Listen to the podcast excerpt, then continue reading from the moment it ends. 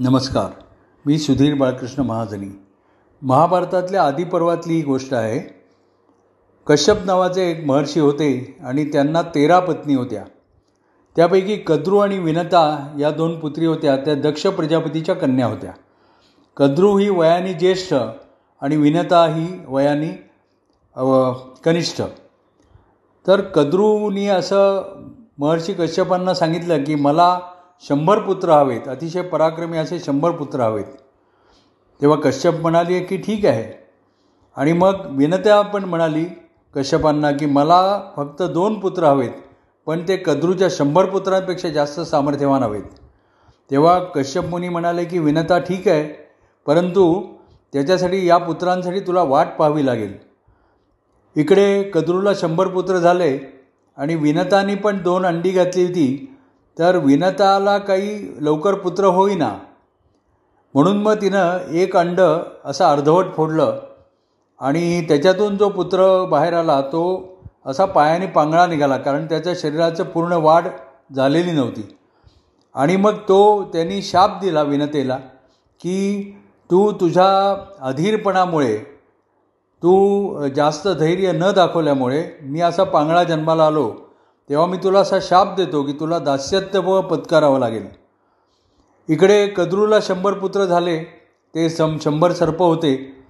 आणि पुढे असं झालं की कद्रू आणि विनता म्हणजे कद्रूला विनतेच्या कायम तिच्याबद्दल असूया वाटायची. आणि तिला असं की क काहीतरी करून या विनतेला आपण त्रास द्यायचा. म्हणून मग एकदा काय झालं की आकाशामध्ये उच्चैश्रवस नावाचा पांढरा घोडा होता. जो समुद्रमंथनातून वर आलेला होता. आणि तो घोडा या यांनी पाहिला कद्रूनी आणि विनतेनी पाहिला. मग कद्रू म्हणाली की विनते सांग बघू या त्या घोड्याच्या शेपटीचा रंग कसा आहे? तेव्हा विनता म्हणाली की ती स शेपूट चांगली पांढरी शुभ्र आहे. कद्रू म्हणाले की नाही ती शेपूट काळी आहे. तर मग कद्रू म्हणाली की पहा जे कोण चूक असेल ना त्याला दास्यत्व त्यांनी दास्यत्व पत्करायचं दुसऱ्याचं. म्हणजे तुझं चुकलं तर तू माझी दासी होणार. माझं चुकलं तर मी तुझी दासी होणार. तर विनता म्हणाली ठीक आहे. इकडे कद्रूनी काय केलं? आपल्या शंभर पुत्रांना आज्ञा दिली की तुम्ही त्या अ, उच्चैश्रवाच्या शेपटीला वेटोळे घालून बसा. आणि मग ही आज्ञा काय झालं की तिचे जे शंभर पुत्र होते कद्रूचे त्याच्यातल्या काही पुत्रांनी आज्ञा पाळली आणि काही पुत्रांनी नाही पाळली. ज्यांनी पाळली नाही त्यांना कद्रूनी शाप दिला की तुम्ही भस्मसात व्हाल. आणि पुढे ज्या वेळेला जन्मेजयानी सर्पसत्र केलं तेव्हा त्याच्यामध्ये म्हणजे जन्मेजय हा परीक्षिताचा पुत्र. त्यांनी ज्यावेळेला सर्पसत्र केलं तेव्हा त्याच्यामध्ये ते पुत्र भस्मसात झाले. दुसरे जे पुत्र होते ज्यांनी त्या घोड्याला घोड्याच्या शेपटीला वेटोळा घातला त्याच्यानंतर मग ती शेपूट काळी दिसायला लागली आणि कद्रू म्हणाली पहा तू म्हणाली शेप शेपूट सफेद आहे पण पहा इथनं पहा ती काळी दिसते आहे तेव्हा मग विनतेलाही आश्चर्य वाटलं पण तिला तिनं पाहिलं तर खरंच रंग काळा होता. म्हणून मग तिनं कद्रूचं दास्यत्व पत्करलं. आणि ती कद्रूची दासी म्हणून वावरू लागली. इकडे पाच वर्षानंतर विनतेचं जे दुसरं अंड होतं ते फुटलं आणि त्याच्यातून एक असा पुत्र जन्माला आला की जो सामर्थ्यवान होता. तो जन्माला आल्यानंतर त्यांनी असं पाहिलं की आपली आई तर कद्रूची दासी म्हणून वावरती आहे म्हणून त्यांनी विचारलं ते तो आता विनताचा पुत्र म्हणून त्याचं नाव वैनतेय. पुढे त्याचं नाव गरुड पडलं पण आधी त्याचं नाव वैनतेय म्हणजे ते विनताचा पुत्र म्हणून. तर त्या वैनतेयांनी विचारलं की तू दा दासी म्हणून का राहतेस एवढा मी तुझा सामर्थ्यवान पुत्र असताना तू त्या कद्रूचं दास्यत्व का पत्करलंयस. तेव्हा विनतेने सगळी हकीकत सांगितली आणि मग गरुड म्हणाला की ठीक आहे मी बघतो काय करायचं ते.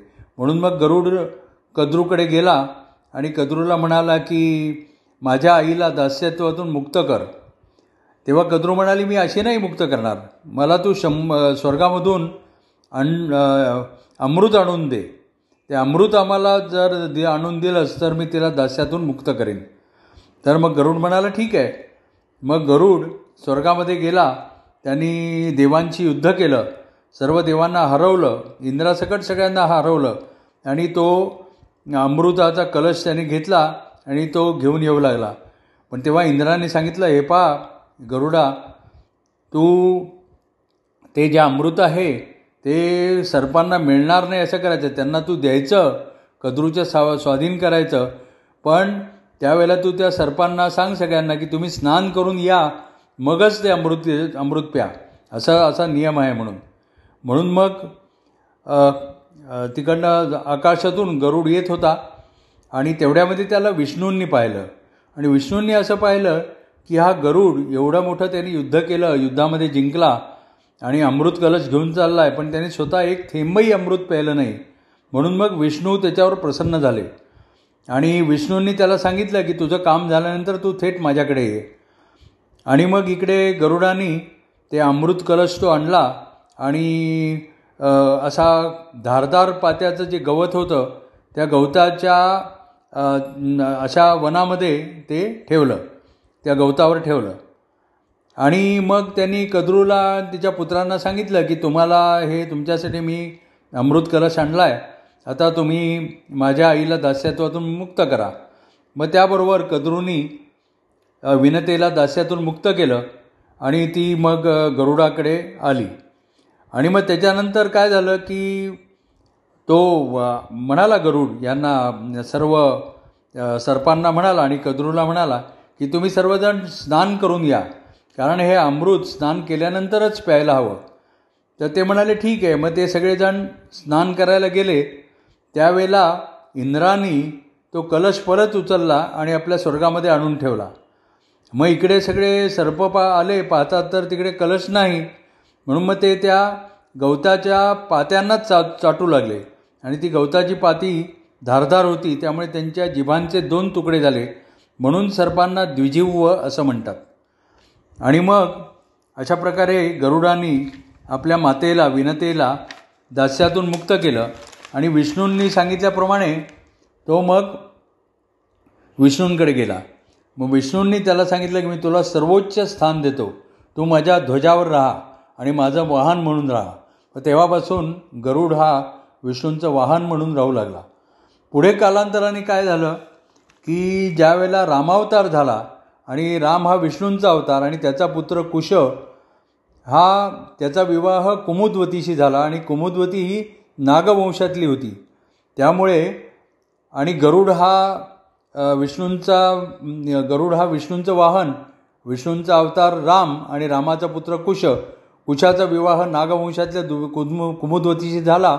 म्हणून विष म्हणजे गरुड आणि सर्प यांच्यातलं वैर पुढे संपुष्टात आलं. अशी ही सगळी कथा आहे. नमस्कार धन्यवाद.